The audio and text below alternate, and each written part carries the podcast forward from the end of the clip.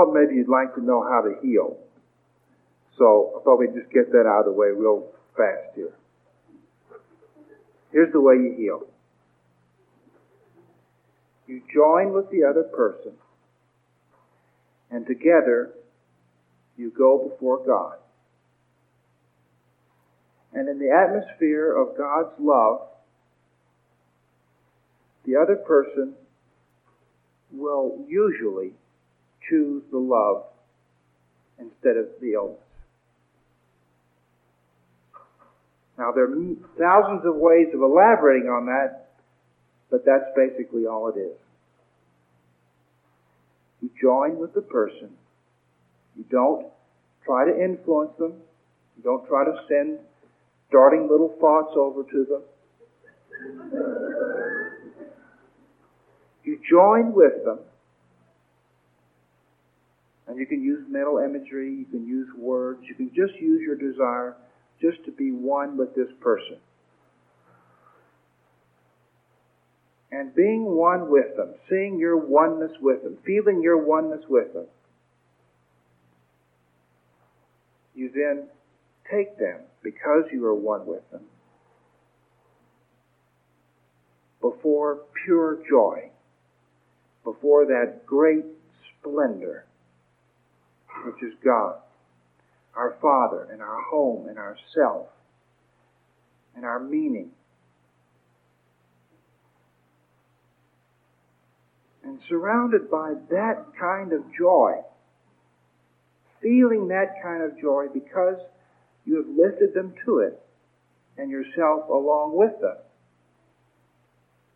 They then say, Maybe I do not wish to continue singing this dirge maybe I do not continue with this dance of death, but instead I want the peace of God. I want the joy that I see and I feel. If, however, they see great meaning in their illness, as we all have done, probably all will do again, then that's fine. There's absolutely no condemnation. Because God takes us where we are and welcomes us. And that's what He asks that we do with our brothers and sisters here on earth. We just take them where they are and we welcome them. We don't ask them to be five miles down the road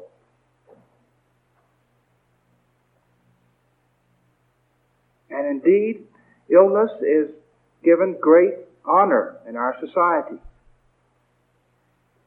How many of you have done what I have done and have let everybody know that you didn't get much sleep the night before? No.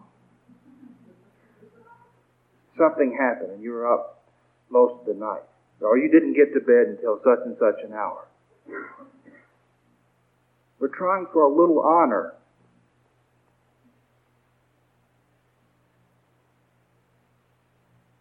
How many of, you have turned on the television set and seen an entire football stadium? 150,000 people rise to their feet as someone is pushed out in a wheelchair. Now, they never rose to their feet when that person was standing on his feet.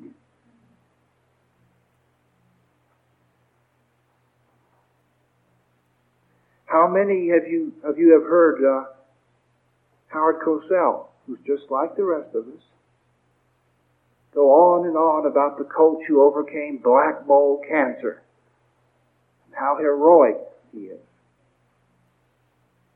That's perfectly all right. That's what we all do.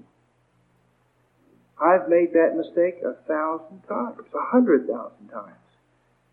I give someone honor because they're an epileptic, because they have cerebral palsy, because they have a brain tumor, because they have uh, some blood disease, or just because they have a cold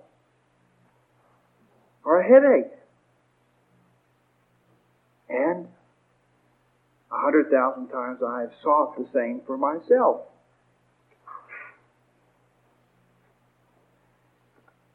And so it is no sin if the person, feeling the joy of God, chooses to hang on to what seems to give them honor in this world.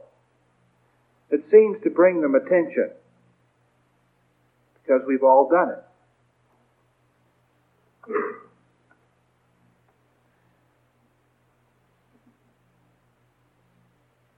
But usually they will choose the love of God.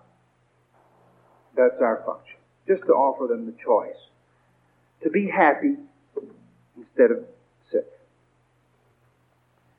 We have very carefully defined illness so that it doesn't include us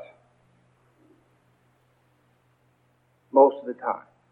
So we look at disease and we say, well, disease is uh, flu and uh, cancer and heart disease and uh, so forth. We have this list of things that we call illness and disease. We say it doesn't include uh, my budding new pimple on my forehead. Doesn't include uh, dandruff. Doesn't include my aching back.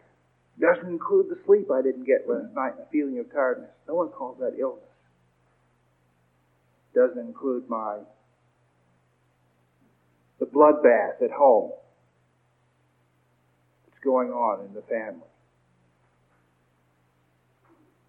Probably doesn't include my alcoholism, although some people will say that's disease. Probably doesn't include smoking cigarettes. Probably doesn't include masturbation. Certainly doesn't include masturbation. Probably doesn't include my worrying about my bank account. Wondering if my name is going to appear on the list at Connie's.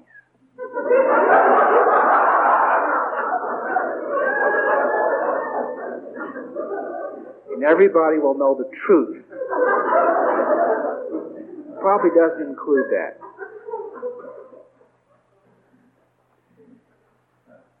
One thing I like about A Course in Miracles, which is just like all the other spiritual teachings, just one of thousands. We just find the one that we that we love and that helps us a few steps along the way. Then it becomes unnecessary and we go on to something else. But one of the reasons that I like it is that it says that unless you're feeling the peace of God, you are sick. And so we cannot judge another person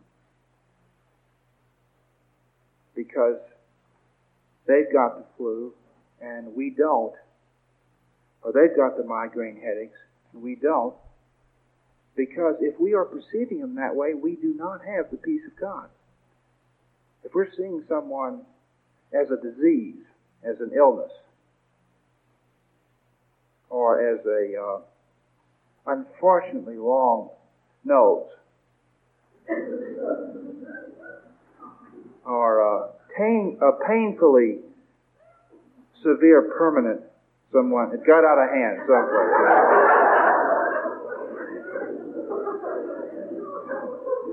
But we're not, we're not experiencing the peace of God. We're not seeing that everyone on the face of this earth is a, a little light a little pure light that comes from light itself. We think there's something in addition to light. If we see them as light, we will have peace, and we will not judge them. If we don't have peace, we ourselves are sick. And so health is peace. Health is comfort. Health is seeing all people as innocent. Health is not having a care in the world.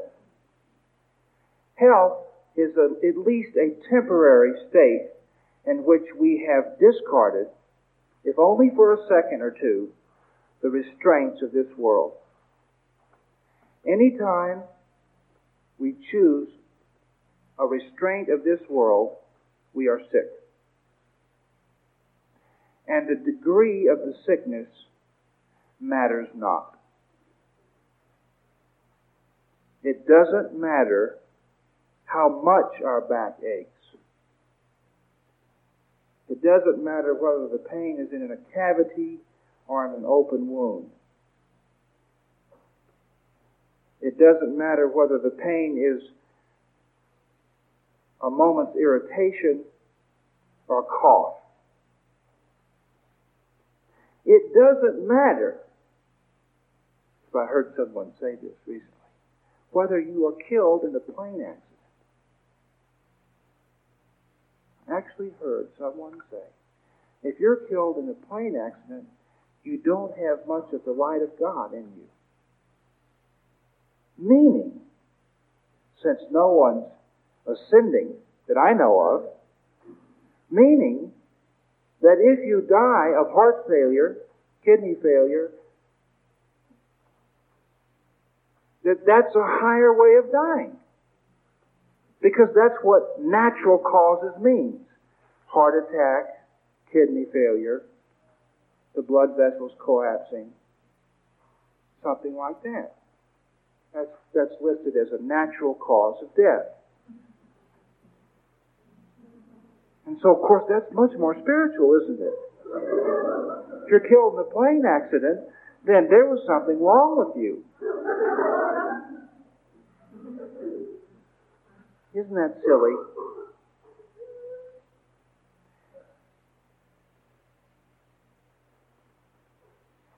So the restraints of this world constitute illness.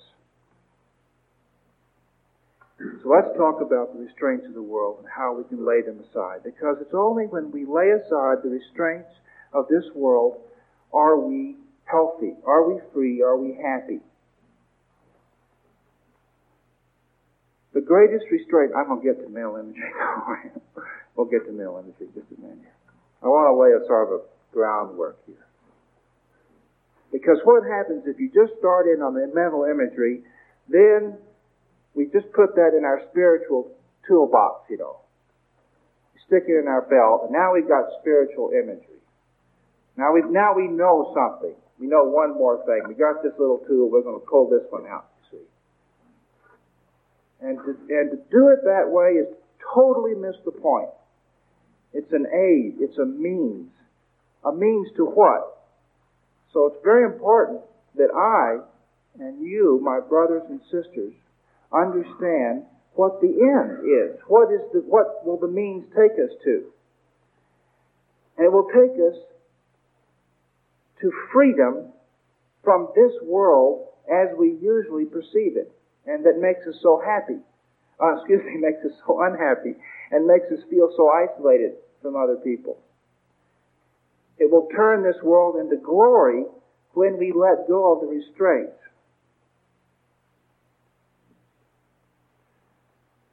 So the foremost restraint is the restraint of time. Let's talk about that just for a moment. The greatest teachers on the face of this earth are the little teeny people from about age 1 to 6 or younger. Usually after that, because they love us so much, they have begun to uh, they've begun to take our restraints on. And they say, even though they see the insanity of it and their their bellowing allows us to know that they've seen the insanity of it, they will take it on anyway. So let, us take uh, let's take a three-year-old because I have I have a three-year-old at home four year old, five year old, so forth. We all know these little people. And God has played a little trick on us here. He says, uh, He sneaks in this little guru into our house and he says, he says, Now I want you to uh, teach this little guru about life and about purpose and about meaning, you see. And all the time, the little guru is teaching us. Even if we don't come to the Science of Mind Church, it's still going on. All out there. These little gurus are all over the place. And they know nothing about the restraints of this world. And they bellow every time one is imposed upon them. Because they instinctively know the only purpose there is, which is to love and have fun. That's all there is. That's the only thing we're learning. I would rather be happy than right. Now the child already knows that. And we're trying to teach him he must be right. And he's teaching us, no, you must be happy. And you see how much fun it is to pour the cream corn into the milk? And we say, no, that's not right. It's all right to pour the cream into the corn before you serve it. You can do it then, but after you put it on the table, it's all wrong. And he goes, ah! Because he doesn't understand that insanity.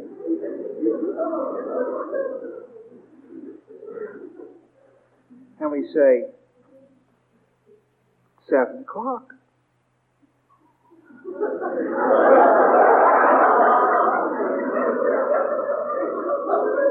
It's time for you to go to bed. Ah! I'm not sleepy. Doesn't matter, it's your bedtime. What does that mean? It's your bedtime? That's insane. A little child can't understand bedtime. He understands going to sleep. And we've seen our little child fall asleep in our arms. We've seen our little child run all around the house and bang, lies down and go to sleep. Haven't we? That he understands. Bedtime is insanity. But he loves us so much that he will learn bedtime we insist. So, the Bible says, and everybody says, become as a little child. So, how do we become as a little child? Well, we begin as best we can and without causing a lot of turmoil in other people's lives gently laying aside the restraints of time. So don't be bound by time. Don't ask yourself what time it is and should I go to bed. Don't ask yourself, I'm awake and it's three in the morning. This is wrong. Don't do that. That's a restraint of this world. Where does it say in any scripture that you're not supposed to be up at three in the morning.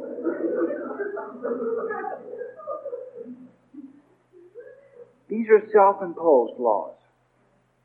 Now, of course, we get on time. We, we get there on time for people who don't understand that because we want to be loving. That's what the child's teaching us. So he will adopt to our insanity. So we adopt to other people's insanity and we get there on, on time. We don't remind them that this is crazy. We just do it because we love them and we want to express our love and we want to take them where they are. But when you don't have to do anything according to a clock, try not doing it. Try laying aside everything that has to do with time. Notice how this whole world functions on time. It is the basis of everything. It is the basis of every comparison. If you look closely, well, how long did he, did he live? He died at 40? Well, you know he wasn't very far on the spiritual path, right? He died at 40. Everything in this world is based on time. So we lay aside that restraint.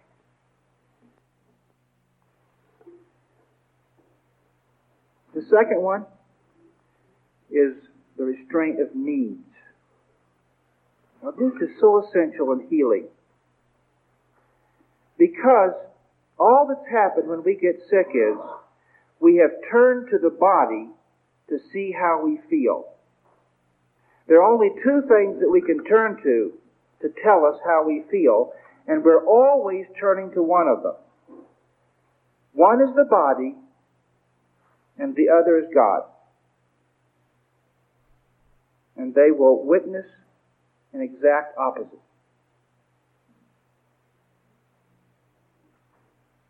Notice how often during the day you turn to your body to ask yourself how you feel. John, uh, my little boy, sleeps in the same bed with Gail and me. Now, this is against every book written, except the Sikhs.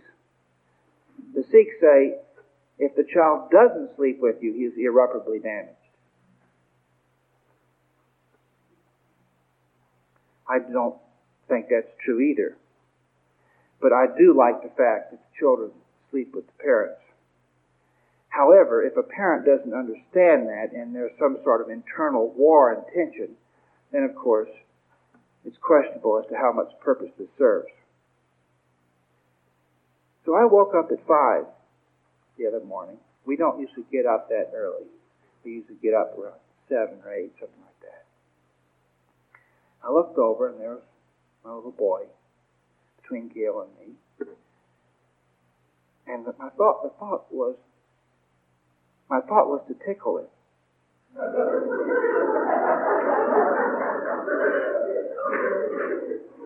I had to check this out with God. I said, God, should I tickle him? God said, yes.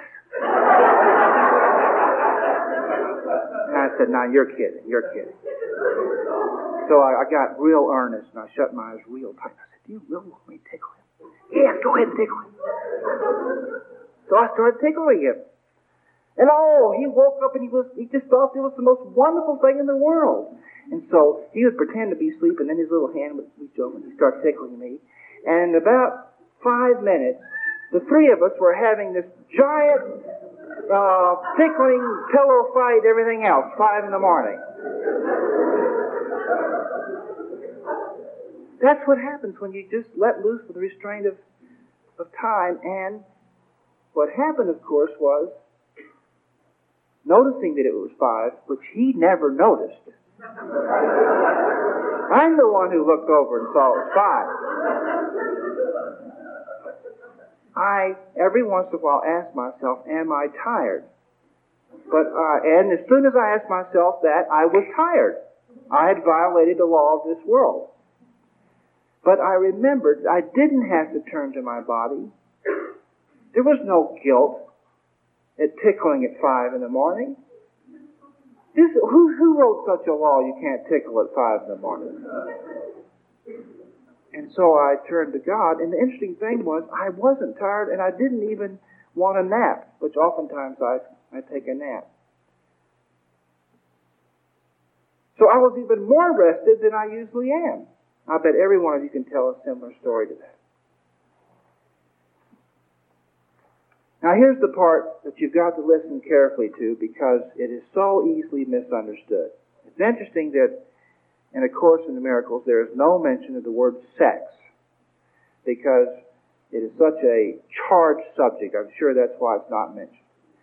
It's almost impossible to say anything on that subject that people don't mishear what you're saying. If you look to the body for pleasure, you will find pain. It's not a sin to do that. It doesn't make any difference. If you do that, it's okay to do that, but it is inevitable that if you turn to the body for your source of happiness, comfort, satisfaction, joy, you will find pain. And on our spiritual journey, the time comes in which we want the peace of God so deeply and so strongly that we come face to face with this question. Here we are going through the day, and suddenly we feel a need. And we know that the need can be satisfied by eating, although we're not hungry, smoking, masturbating, having a hot bath, something like that. A thousand other things. Nothing wrong with those things. They're just like everything else. But they are examples of which we turn directly to the body for our comfort, our joy, our satisfaction. Now it is completely useless to fight our desire to do that until we see that we are choosing between that and the peace of God. If this is an intellectual understanding, then it does no good to turn away from any physical pleasure and accept instead a sense of sacrifice. Because what's the lesson? We're to love and be happy. Now it's simply that the body does not have the resources to make us happy, and God does. That's just the fact. The body just can't do it. The body, in fact, is a projection of our mind. So it has just as much potential to make us happy as the body we had when we dreamed last night. Whatever body you dreamed you were last night. Maybe it looked like the body that was in bed, maybe it didn't. How much potential did the body in your dream last night have to give you deep and lasting satisfaction? Very little. There is a point beyond which an illusion cannot go. That's also why we don't have to fear pain. Because there's a point beyond which pain, being an illusion, cannot go. You will not be carried indefinitely into pain because it's an illusion. You will feel pain, but only to a certain point because it's an illusion. It has no reality. And once it's looked at, it begins to dissolve. You can only go so far into it. But likewise, you can only go so far into pleasure. Now, I don't know how many of you have reached the point where you know above all else you want the peace of God. If you haven't reached that point, just be happy and forget what I'm saying. if you've reached that point and you're and you know that this is it, this is what you want, you felt God's peace and God's love, and you know that you will never be satisfied until that is your constant experience. Then you may gently question every time you turn to your body for your happiness during the day. Just gently question it. Turn to God and say, Is this the time for me to lay this aside? If the answer is no, forget it. If the answer is yes, know then that there is no sacrifice in doing this. If you feel a sense of loss and sacrifice by turning away from the body, by not turning to the body, let me say, that's not turning away from it, by not turning to it for your feelings of satisfaction and happiness. If you feel a deep sense of loss, you are not ready to do that. Don't force it. But this has got to be said on the subject of illness and pain. Because we will never be free of pain until the time comes that we only turn to God for our feelings. As long as we're turning to the body for our feelings, we get this flipping of the coin. Pleasure, pain, pleasure, pain, pleasure, pain. And one of the first things that we notice is that the pleasures are always painful. There's always a little pain with the pleasure. We begin to notice that. Getting drunk is a good example. There's always a little pain with the pleasure, a little distress with it. Now, as we look more at it, we see that the distress is actually equal to the pleasure, and the thing adds up to zero. And so, what happens is the alcoholic one day says to himself, I don't want what getting drunk has to offer me. He's looked at it so honestly that he sees exactly what it's giving him, and he says, I don't want that. Well, that's true of every way in which we, we turn to the body. So needs, the needs of our body, are another constraint of this world. And we can begin to gently set them aside. Do not make that decision for yourself. Do not decide what needs you are to set aside. Sit quietly and consult God, your inner self, your inner teacher, your deeper self.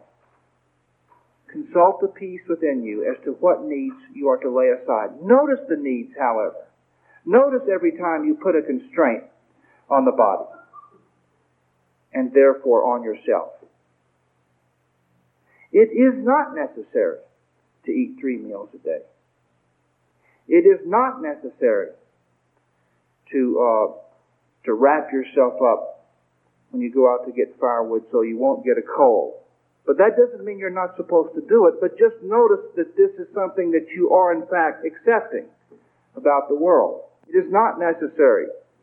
You are not a person who needs seven and a half hours sleep every night. That is not a description of you. Notice, though, that you have that description. I am a person who needs fill in the blank. So many hours of sleep.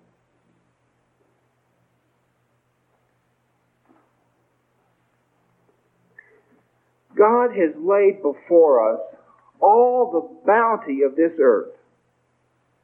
Fruits from every part of the world. Vegetables year round. Things come in jars and in cans. Planes fly over from Hawaii. We've got restaurants just in Santa Fe that'll cook anything you want. And we have turned the subject of food into pure murder. Listen to people's conversation. You would think that food was the instrument of Satan. Just listen to people talk about food. Now we're having to defend ourselves against tomatoes. we're having to defend ourselves against, I don't know if you've read these articles, tomatoes, uh, avocados, nuts, too much oil in nuts, too much oil in avocados. Uh, of course, anything that has a lot, any fruit that has a lot of sugar in it. Got to defend yourself against that. Reports come out that you can't, it's not safe to drink the water any place in this country. No place in this country is the water any good. Now we got to defend ourselves against water. A restraint of this world. Who told you that it would hurt you? Isn't what Jesus said correct? Take no thought of what you eat. That's a constraint of this world. People on a spiritual path do not have to follow the current laws or fads of nutrition, which change. The little child doesn't care what he eats. Have you noticed? He'll pick something off the floor. He tastes everything. He doesn't ask what the cholesterol count is. Does it cause mucus?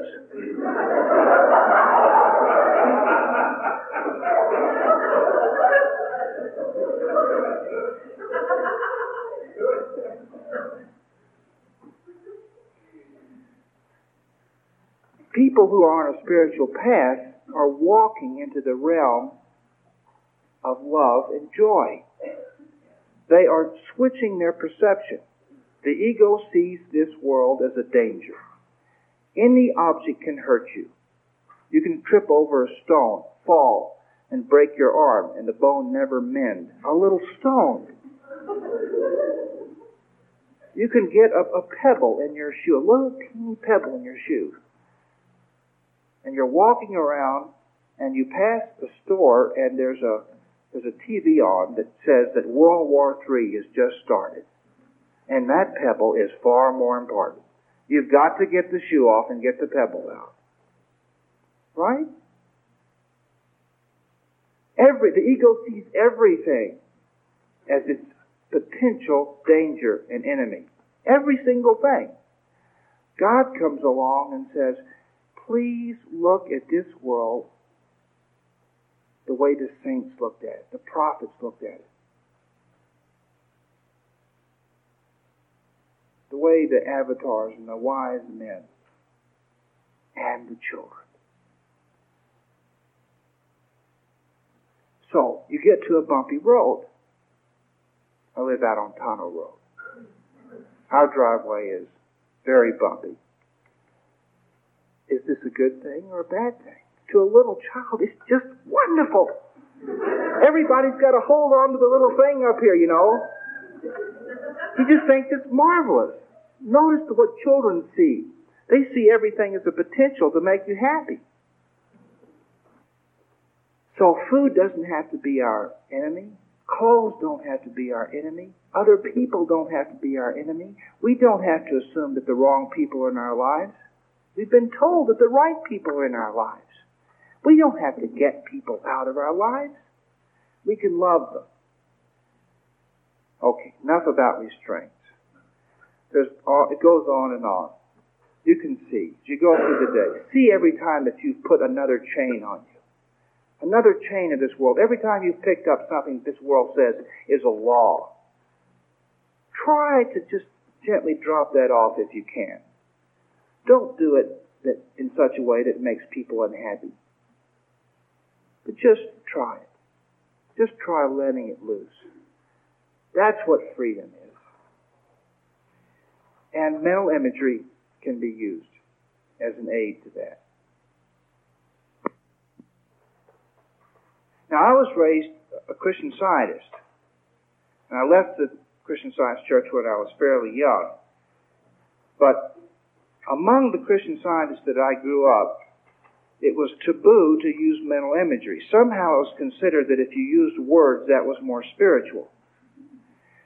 But if you look closely, you cannot use a word without the mind producing an image or a referent of some sort. There has to at least be a feeling or a sense, and most usually an image, in order for the word to have any meaning. So we've simply got a stick here. One end is verbal, the other one is imagined. One is heard, one is seen. And it doesn't really matter which end of the stick you pick up.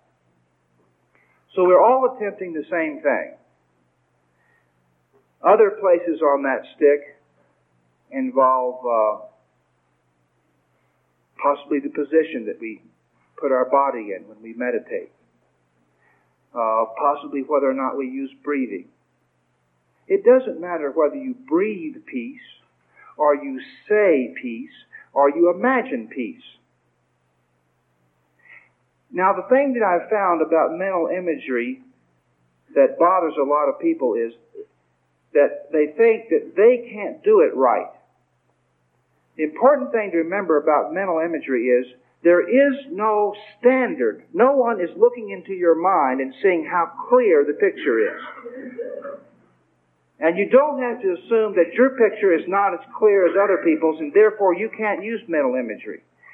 If you just have a dull sense of light and dark as you do your mental imagery, that's sufficient. And you will have at least that much. Use that. Now, I'd like to lead you in a, one of my favorite mental images. And I know that those of you who have uh, heard me talk before might have been led to this little imagery before. Uh, but does that matter? So let me ask you to to get comfortable. And if you have something in, in your lap, maybe you'd like to take that out. You don't have to, but you might be more comfortable if you had something you, if you took out. But your hands are free.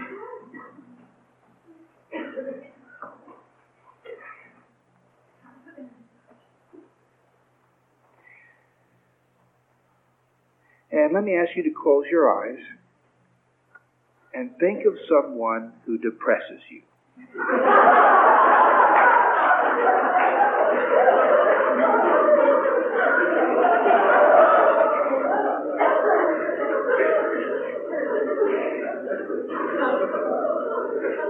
Someone, if you see it Safeway, you duck to the other aisle real fast.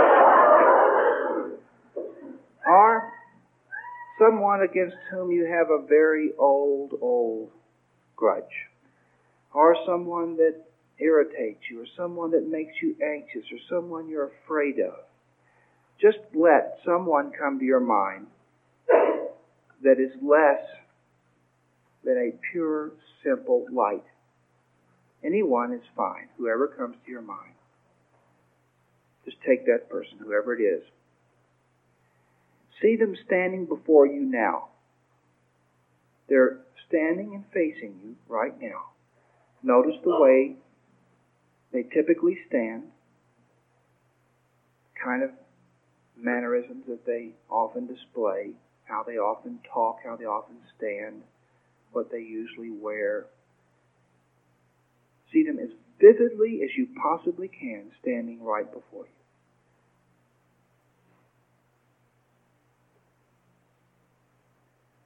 And add to this picture anything that you think this person has done that has been unfair or thoughtless or boring or cruel. Just remember that along with them as you see them. Because that is how we misuse each other. We see the person's body and use that image to recall their misbehavior. So we're going to do that consciously now.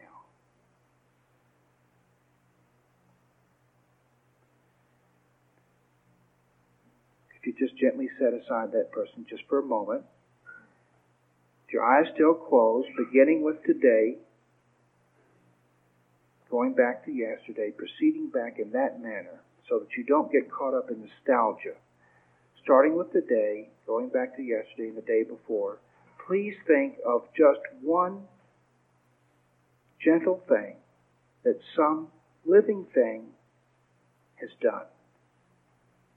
Something that was thoughtful or kind. It could have come from an animal or a child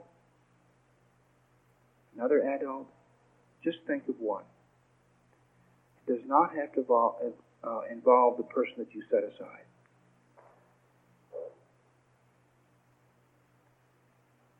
After you've thought of one, allow yourself to think of two or three others. Notice that they come a little more quickly each time. Now, please notice, with your eyes still closed, the difference in how your mind feels now. Notice the sense of relaxation that came when you focused on just one act of gentleness or kindness. And remember how it felt when you focused on a grievance. Notice how you contracted. That is illness. Notice how you relaxed. That is health. There is nothing more to it than that. Health and sickness is a moment by moment, second by second choice. We are not continually sick. No matter what disease we appear to have, it does not continue second by second. It must be chosen and kept in place second by second. And it is discarded second by second. Now go back now to just one more gentle, a thoughtful act.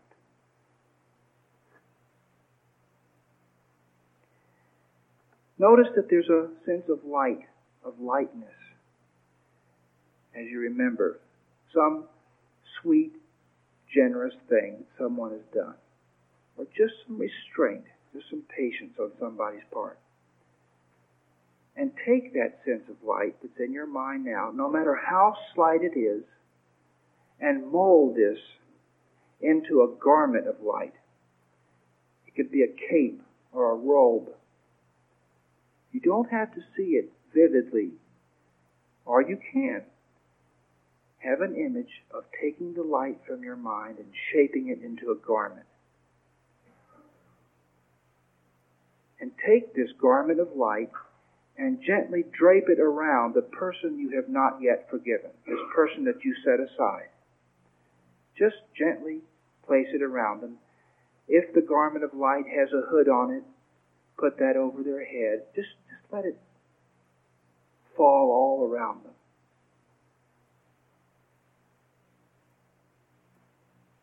Now see once again this person standing before you now, just as they were before, but with your love now draped around them, this light. And notice that there now stands behind this person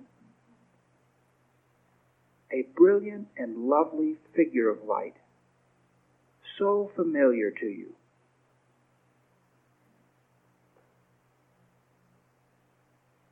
And watch as this lovely, familiar figure of light walks into the person you have not yet forgiven.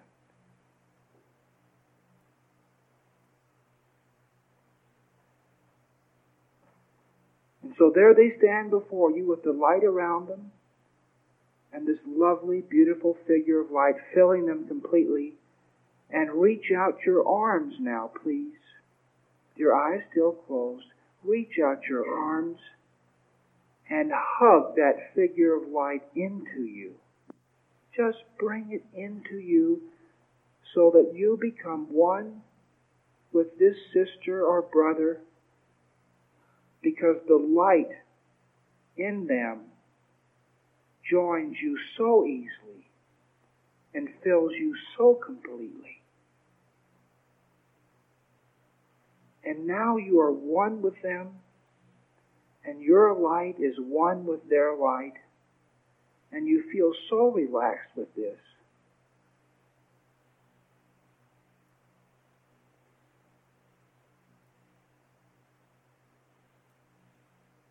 And go now before your God. He knows how to come to you. Allow him now to come to you. Enter his presence. Do not defend yourself.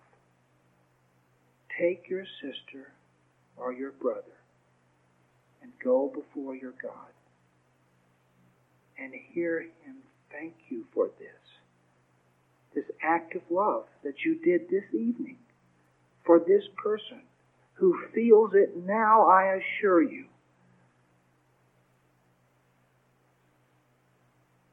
And together accept God's love and God's joy and God's blessing forever and forever and forever.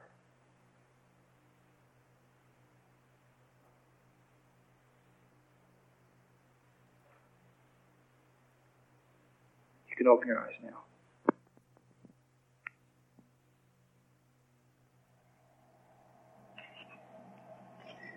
These selections are from the workbook and also from the text.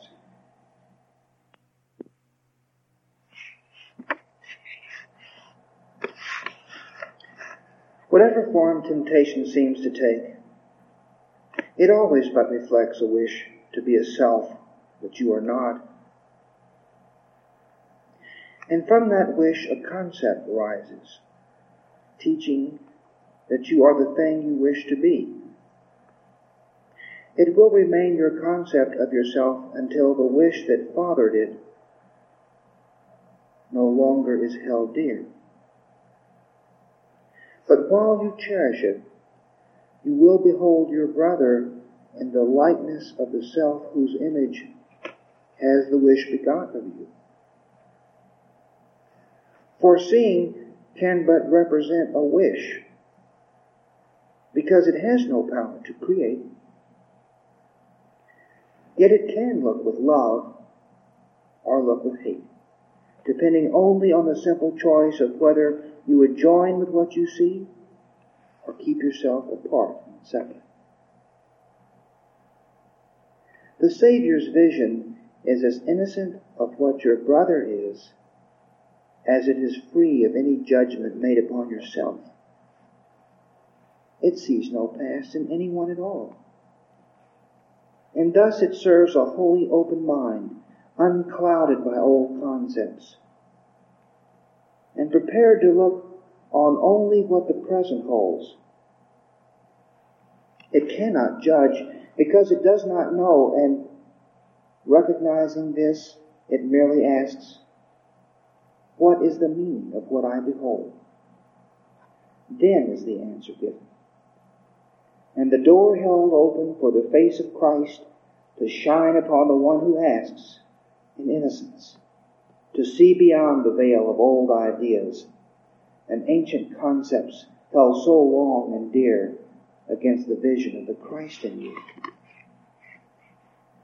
Be vigilant against temptation, then, remembering that it is but a wish, insane and meaningless, to make yourself a thing that you are not. And think as well upon the thing that you would be instead. It is a thing of madness, pain, and death, a thing of treachery and black despair, of failing dreams, and no remaining hope except to die and end the dream of fear. This is temptation. Nothing more than this.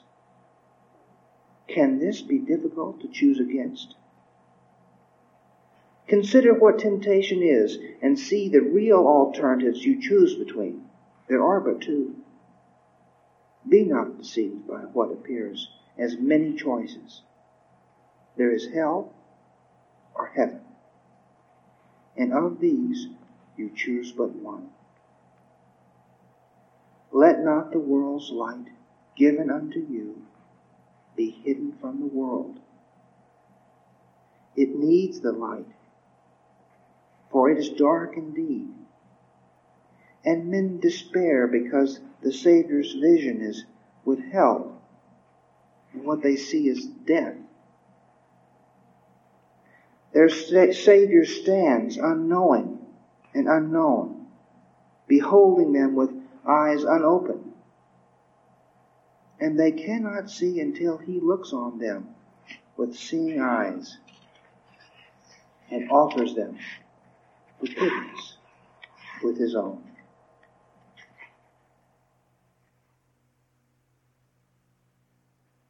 You are as God created you. Today, honor yourself. Let graven images you made to be the Son of God instead of what He is be worshipped not today. Deep in your mind, the Holy Christ in you is waiting your acknowledgement as you.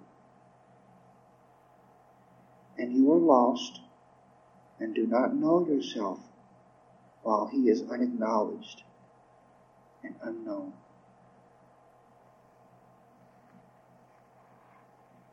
If you remain as God created you, appearances cannot replace the truth.